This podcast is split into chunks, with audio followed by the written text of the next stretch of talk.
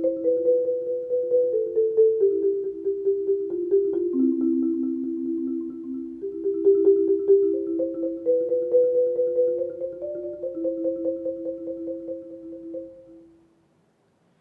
分に帰るゼロ空間。みのりとハーモニクス。みのりです。こんばんは。こんにちは。いつも聞いていただいてありがとうございます。今日はオープニングの音をマリンバにしてみる即興演奏簡単なフレーズ弾いてみるっていうトライアルの2回目がやっとできました。なかなかやっぱりねしっかりとうん時間が落ち着いて取れる時間がないと取り組めなくってついつい、えー、違う方に行ってしまうんですが今日もあの音を取るのに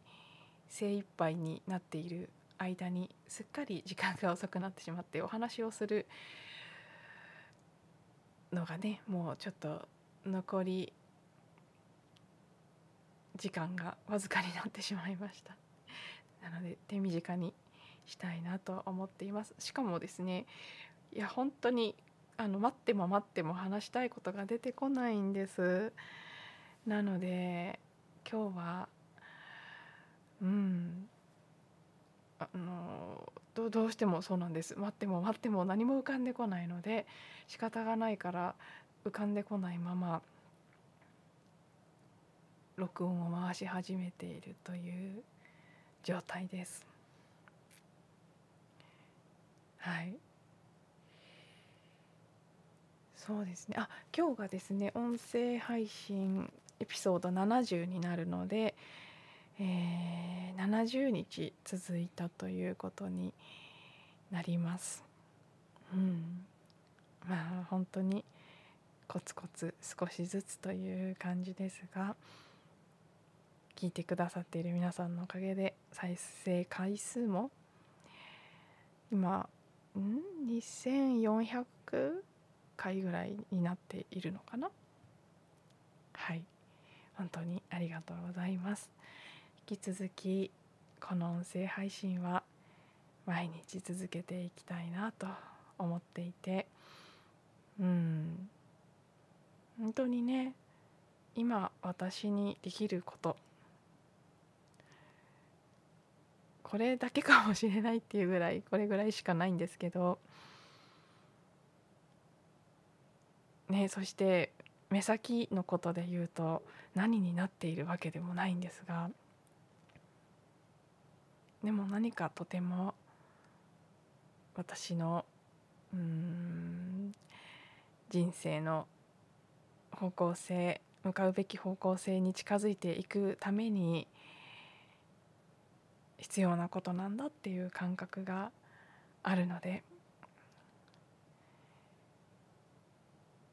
本当淡々とという言葉が一番しっくりきますけど淡々と続けていきたいと思います。はい、引き続きお付き合いいただけたらとても嬉しいです。あそうですあのー、業務連絡的な感じになってしまいますけど意外とね今もあの時々今もうあんまり Facebook とかインスタとかでリンクのシェアは毎日はしてない。本当に気があのピンときた時だけしかやってないんですけどリンクが出てないとどっから聞いたらいいかわからないんだけどっていうお問い合わせを時々友達に会ったりすると、ね、そういった声をいただくので改めてのご案内ですが、えーと、と iPhone の方は標準でポッドキャストあのローマ字アルファベットでのポッドキャストと書いてあるアプリが入っているはずで削除しなければ必ずあるはずです。していたとしてもねもう一回ダウンロードすればあのすぐインストールできると思いますのででそれで自分に変えるゼロ空間と入れ番組名入れて検索していただければすぐ見つかると思います。ここで開いていただくと登録というのができると思いますので、えー、そうしていただくのが一番簡単かなとであとは Spotify ですねあの音楽聴けるアプリとして最近結構人気があるみたいなのでお使いの方もいらっしゃるかなと思うんですけど Spotify でも聞けて同じですね Spotify でも番組名で検索ができます。あとメジャーなところだと Google ポッドキャストというのもあるのかな？なので Android の端末の方なんかはそちらがもしかしたらアクセスしやすいかもしれませんので、えー、そちらでも登録そしてあ Spotify もねあのサブスクリプション登録みたいなのができてマイライブラリっていうところに出てくるようになると思いますしはい。Google ポッドキャストも登録および、最新の通知という設定もできるというふうに聞いていますのでもしよろしければそういったアプリを使われて、えー、気が向いた時だけでもね聞きやすく聞いていただけるあの私は本当リンクのシェアをねいや正直なところですね実はやってもやらなくても再生回数あんまり変わらないんです今のところ。でうんシェアをすることで